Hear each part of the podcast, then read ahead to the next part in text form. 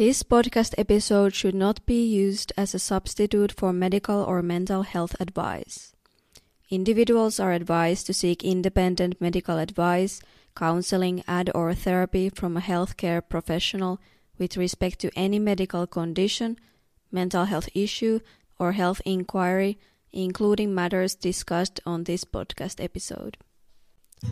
Welcome back to the Unfiltered podcast. This is episode 19. In today's episode, Lucianne, a registered counselor specializing in narcissistic abuse, will answer these five questions from our community. 1. I have been rejecting her hoovering for months and she is getting so angry about it. I don't understand why she can't see why I am rejecting her. She abused me for years, ruined my life. How does she still feel like she has a right to be in my life? 2. I'm having a hard time figuring out the difference between gaslighting and when someone is just disagreeing with me. How can I tell the difference between the two? I don't want to write people off who don't deserve it. 3. What are 10 to 5 tips that you have that can help me safely detach myself emotionally from the narcissist in my life? 4.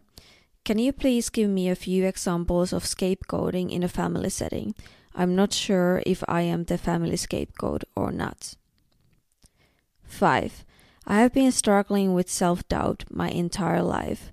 When the narcissist in my life starts to use projection, how can I spot it? How can I stop gaslighting myself into believing their projections?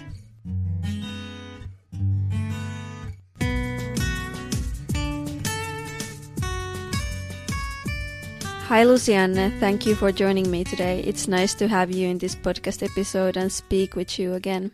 Hi, thank you. Likewise. Thank you.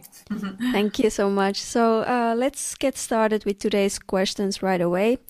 So, the first one is I have been rejecting her hoovering for months and she's getting so angry about it. I don't understand why she can't see why I am I am rejecting rejecting her. She abused me for years, ruined my life. How does she still feel like she has a right to be in my life? Mm-hmm. So, first of all, she will never understand from their point of view. Um, she's just concerned about her needs being met, and that's it. Um, so it doesn't really matter whatever they say to her. she's just not going to understand. Um, she can only see from her perspective. Um, she also f- will feel entitled. Um, so, you know, if, if they're thinking about leaving her, for example, then that's going to annoy her because her needs might not be met. So, um, but and yet at the same time, she's entitled to have her needs being met by them. Um, yes, and of course she'll she'll have very little empathy. So um, no consideration for, for anybody else. Um, I feel like she's probably just trying to hoover them back, um, you know, by giving them some, you know, saying something nice just to keep them hooked into it all. Um, so again, so that her needs will be met. Mm, thank you so much. And when you mention uh, needs being met, uh, like if you think about healthy relationships, like two uh, people non-narcissistic people in a healthy relationship you can uh, like we can we can think that the health uh, the relationship can give a lot to both parties. But then if you think about a narcissistic person or a narcissist and you think how badly they treat others so like then at least i it makes me think that they their relationship really doesn't give anything or gives only negative things for both parties. So when you say needs met, what do you mean by that? Because when I think about it, what do like can you explain what what do you mean by mm, needs being met when their relationship is so toxic and so negative? So what do they actually get out of these relationships? Yeah. Well, I suppose one of the things with narcissistic people is that they need they need emotional supply, don't they? So they need you, you know, they either need you to be crying because that shows how much you love them, or they need you to be all, you know, just giving all your attention to them. um, to sort of just feed them with what they need, basically emotionally.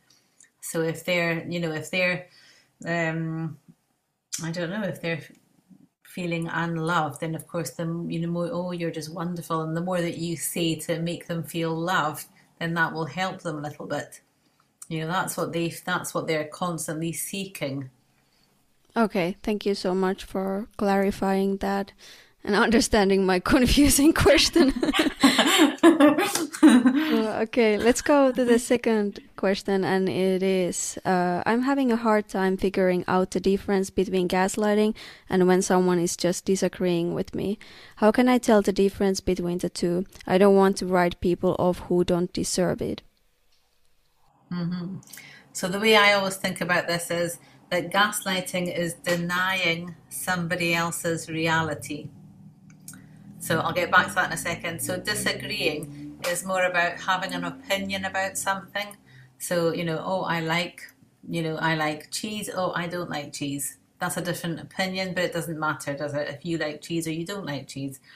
Um, or you find something interesting. Oh no, I find that boring. These are all just normal opinions, and we're all different, so it's good to be different. Gaslighting is when you're actually denying somebody else's reality.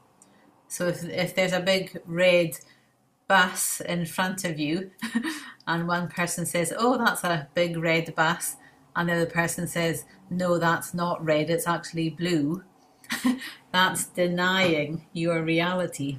You know, we all have we all have our own perception of the world and our own perception of reality. But when when somebody just outrightly denies it, that to me is gaslighting because then you start thinking gosh am i actually going mad here? Have i lost the plot? You know? Yeah. So, thank yeah. you that so makes i suppose going back to a, a couple for example it would be more like in an argument you know oh you said whatever on friday. No i didn't say that. So that's outrightly gaslighting. No i didn't say those words when you remember that yes they did say that you know. Mm. So yes, so I guess just denying that, yeah, denying their reality. Okay, thank you. Uh, do you know why they deny reality often? For example, in your example that you gave about couple arguing, like why would the other party, the non-narcissistic person, oh, I mean narcissistic person, say no, I didn't say that? Because to admit the truth would mean that they were wrong. And mm. narcissistic people can't ever be wrong. They have to be always in the superior position, always. They always have to be right, or they knew it first. They have to be best, you know, all of these things. So for them to say, oh, yes, I did say that and I, I made a mistake, sorry, they don't ever say that. So mm. the only way to get around it is to outrightly deny it and say no i didn't say that. And then that that sort of takes them off the hook. Mm. okay. Yeah. Thank you. Yeah. that makes sense. Mm-hmm. uh, then the third question. What so are I just think sorry. Yeah just no one problem. more thing about that. When when they outrightly deny something as well it makes it really difficult for the other person to come back then. You know so mm. normally if you have an argument you you can say your case and then the other person says their case. But when somebody just cuts it and says, no, that didn't happen, you have nowhere to go in your argument.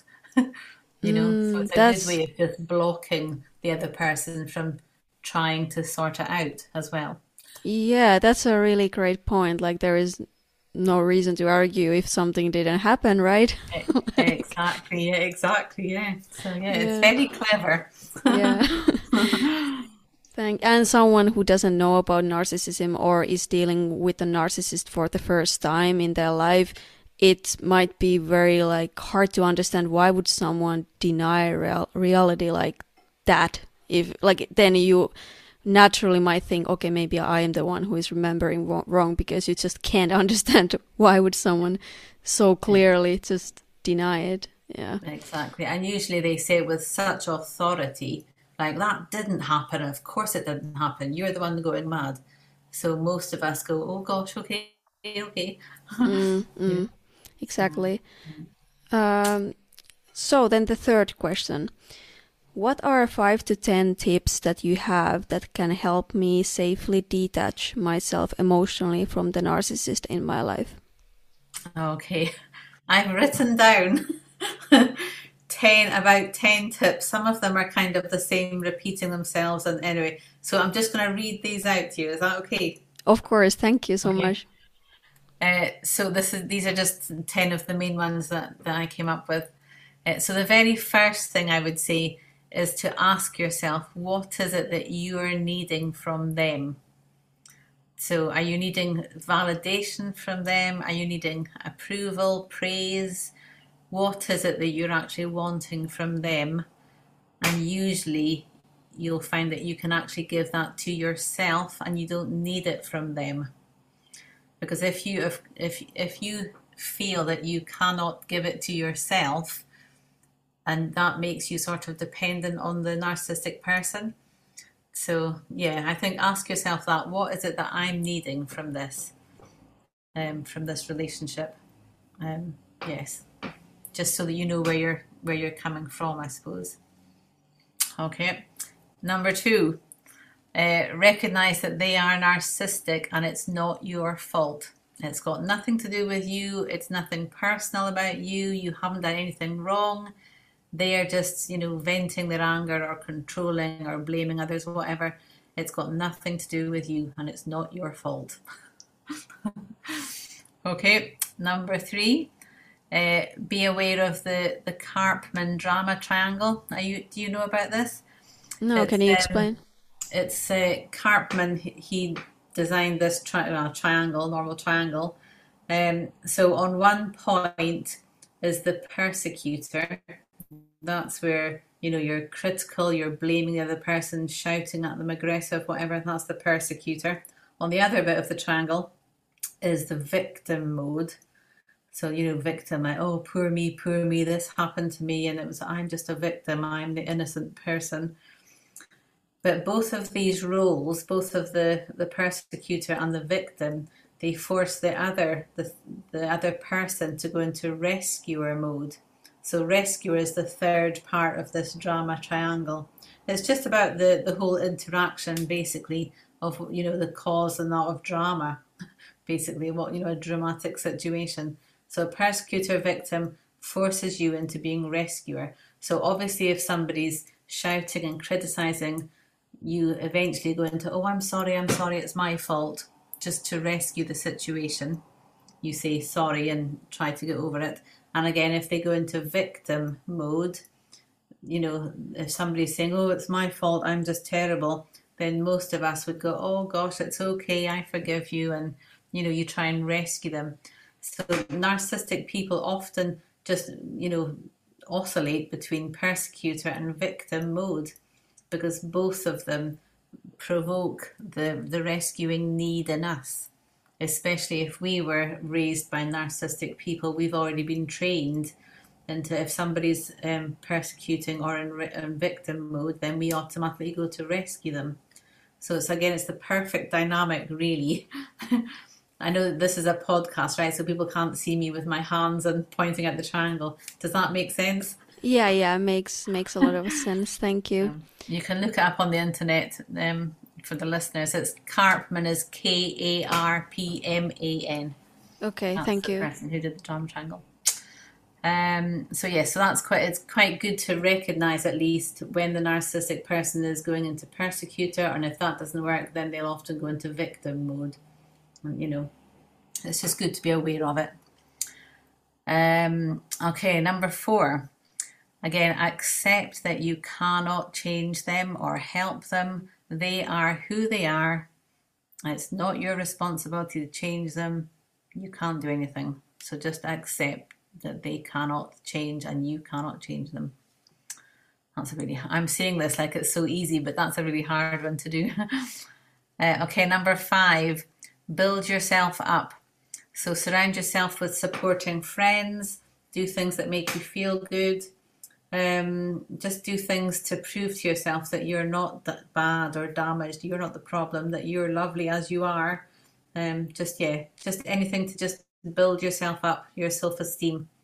You know, Because I think when you've been, if you've been with a narcissistic person for a long time, with all the criticism and shouting, putting you down, you lose your self confidence, you know. So that's good to just try and build yourself up. Uh, okay, number six is to set some boundaries. So again, I've meant I think the last time I mentioned the boundaries book. Um, I can't remember the author. Oh, by Birch E. Birch. Um, that yeah, that's just the perfect thing to explain your boundaries, what boundaries you want for yourself, just to keep yourself safe. Um, okay, number seven, be aware of their hooks and don't get hooked in. This actually comes, I don't know if you know this person, Pema Chodron, I don't know how to say her second name. Um, she's a spiritual, she might be a Buddhist person, I don't know. Um, and she talks about being getting hooked into things, into the drama, which is exactly what narcissistic people love doing. They'll just, you know, they'll, I don't know, they'll say anything just to get you hooked in either, you know, oftentimes they'll be, um, oh, you said, you know, they'll say a complete lie. You did this or you said that.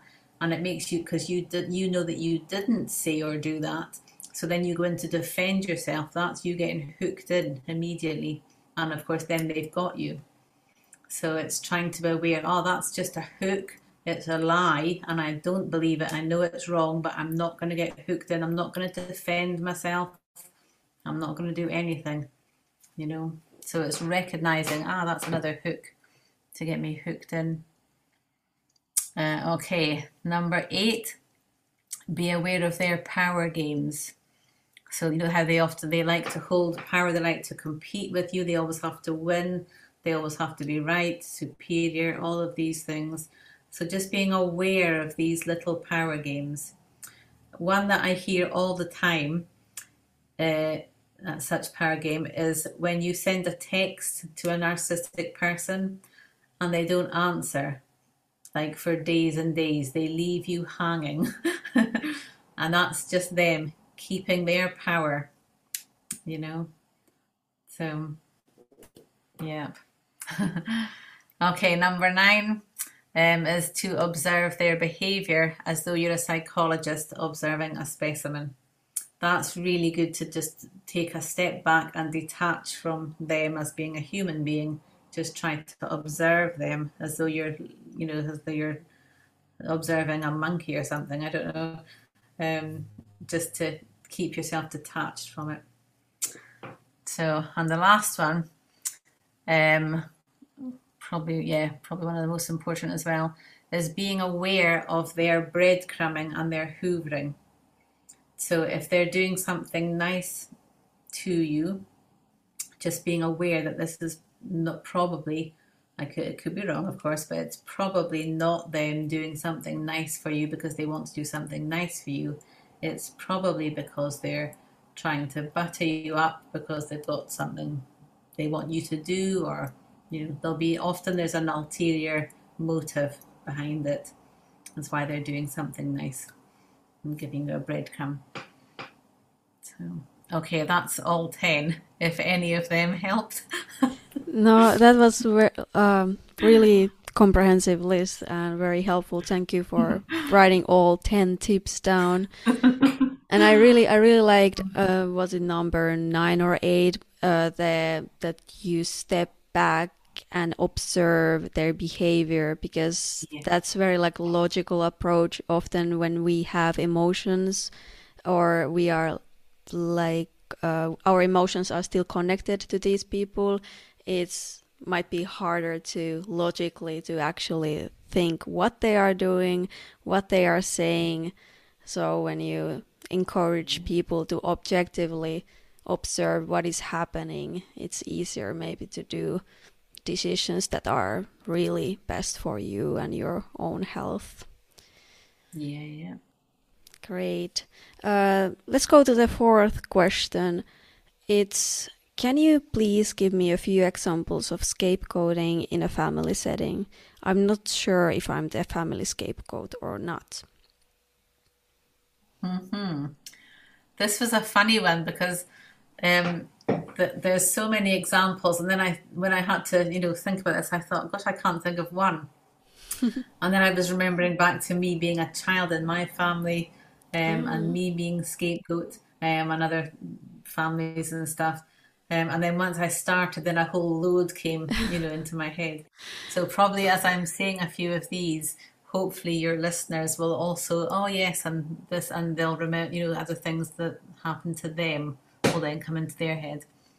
So scapegoating is just, you know, being blamed. Um, usually there's one person in the family who's blamed for everything. So it's often the submissive, younger, the most quiet person who's easier to bully. They get blamed for everything. So, and then the rest of the family members can often just, oh, well, it's always their fault. It's Linda. We'll call them Linda. It's Linda's fault, and that's that. And then the family, sort of unites the family, the rest of the family together as well against Linda. You know, so they all feel a bit more powerful having this Linda to always blame. So, yeah, so examples then. So Linda's knocked over the glass. Um, not Linda, sorry, somebody else has knocked over the glass. Oh, that was Linda because she left it there. you know, well, of course, you know, if you've knocked over the glass, it's your fault. That's okay. Um, yeah.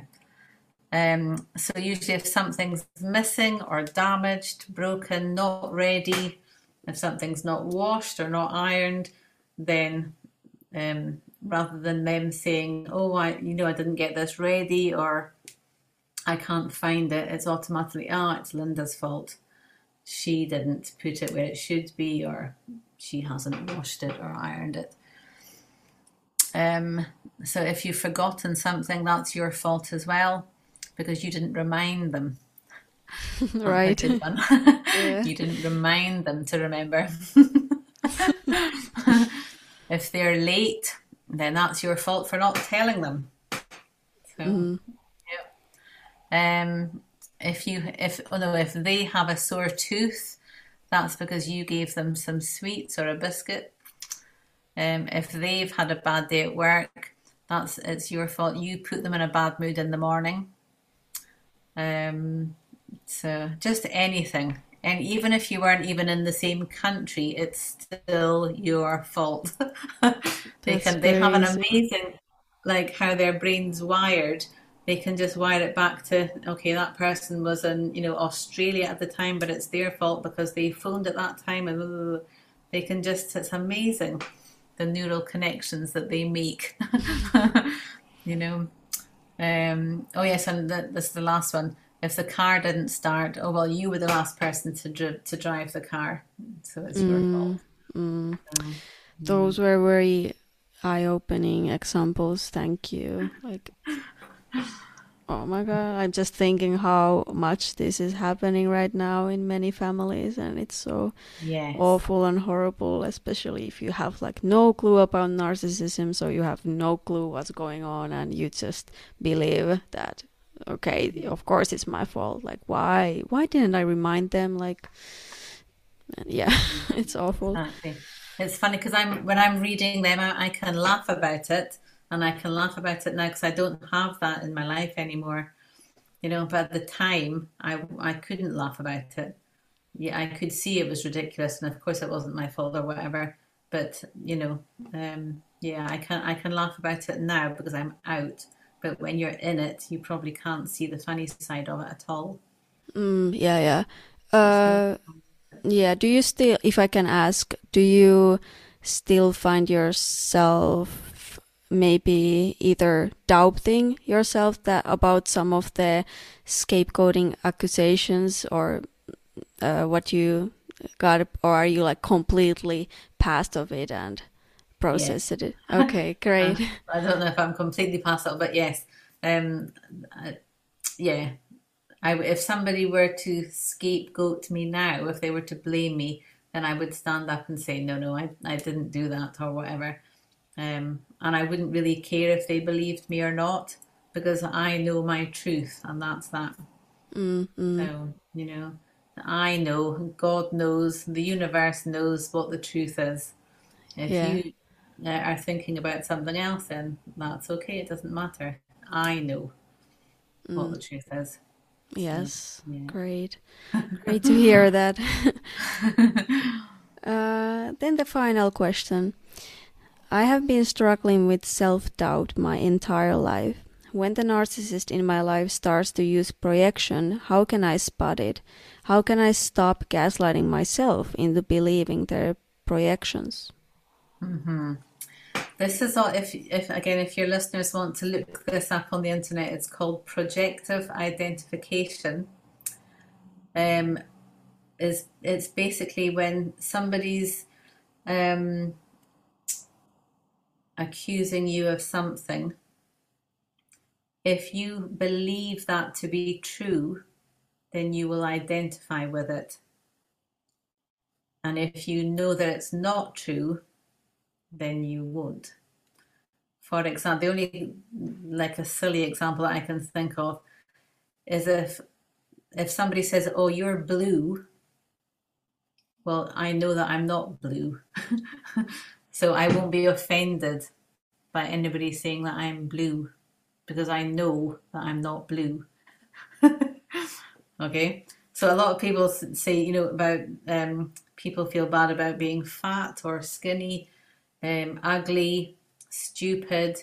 These are sort of the main things that most people say. Oh, I feel really, you know, fat, ugly, stupid. Um, so let's say stupid, for example. If you believe all your life, you've been told all your life that you're like a bit stupid, not very intelligent, um, and then the narcissistic person say, you know, says that you're really stupid, then a part of you just believes it, and so you identify with that, even if you're like not not stupid at all. You know, you've done okay at stuff, and you can do some things. You know, most of us are fairly half intelligent, I think. um, but if you, it's it's so there, the narcissistic person is thinking that they're not that smart and they're projecting it onto you. But if you believe that you're not that clever, then you will accept it, and that's that. You're identifying with what they're saying. So, what I would say is if you can sort of just again build yourself up. So, if there, if you, if there's a thing with being stupid, that's sort of an easier one to that most people can understand. Um, so, collect evidence of your you know successes of your accomplishments and um, just collect evidence of the things that you've done to prove to yourself that you're not stupid um, you know and yeah it's really hard. It's really hard to do this it's taken years for me to do all of this honestly. Years and years. Mm. um, so yeah collect evidence just to prove to yourself. Also collect evidence of what conversations you've had with them with the narcissistic person, again, to prove to yourself what was said and what was done. So, and I'm not saying again to use this as a, oh, look, I've got it written here what you said the other day. No, this is just for you so that you know that you're not the one that's going mad. It's not, you know, you're not re- remembering things wrong. It did happen. You wrote it down, and that's that. You know, don't show it to them because they'll deny it anyway. So yeah, so I think it is just a case of building up your self esteem, um, writing down your positive things. You know, writing down that what enough, you know, lots and lots of things that are positive about you, um, so that you have evidence of your positives. You know, just mm. to yeah, build yourself up. I think once you've, like I say already, once you've been put down for a long time, it sort of feels like oh, this is it. You know, it's normal that um, I'm put down, but it's it's not. if you can just you know collect evidence to prove to yourself, no, I am, I'm okay. I am. I'm not stupid. You know, I'm not ugly. I'm quite all right actually, and I'm not fat. Whatever. Just collect it all to try and prove to yourself. Mm, mm, and I really like when you emphasize that to yourself because what I have heard is that um, a very classic situation and example is that the narcissist calls you stupid and then you are like, well, these and these and these are the reasons why I am not stupid. But what then happens is the narcissist will always find a way to say, or prove somehow to you that no, that doesn't mean that you are clever. It actually means that you were just, I don't know, lucky or someone helped you or you didn't yeah. do it by yourself or anything like that. So that's why it's very important to not defend yourself, but to uh, prove it to yourself only because otherwise you might then st- uh, believe again okay yeah well it makes sense that i didn't do it only by myself. I did ask for help, uh, even though I did majority of it by myself. But then you somehow like uh, still believe their I don't, I don't know how to call it counter arguments like their se- second yeah. second round arguments like yeah, because exactly. they and yeah. third and fourth yeah. yeah yeah because they will they will always win you in that game they will always find a reason or argument or anything to somehow tell you that no, you are wrong, you are not that great what you think you are. Mm, Yeah. And you've just said that's exactly it because it always turns into them being right and you being wrong. So rather than, you know, the whole projective identification, whatever they were saying, it turns into I'm right and you're wrong. Mm. And that's why we can't defend ourselves. We can't say anything back. Um, there's just no point because then it turns into a right and wrong. I'll mm. do anything to get out of a right and wrong argument because the narcissist will always win because mm. they believe that they're right. I don't, but that doesn't matter. They always believe that they're right, and that's that. And they yeah. can make up some crazy stuff to believe that they're right. Yeah. So, the second it tips into right and wrong, leave. leave exactly. the conversation, I mean. yeah, yeah, exactly, exactly. Okay, um, today we had some great questions and great answers. Thank you for listening to this podcast, and thank you, Lucianne, for joining me today and answering all these questions. Okay, thank you. You're welcome. It's been a pleasure again. thank you.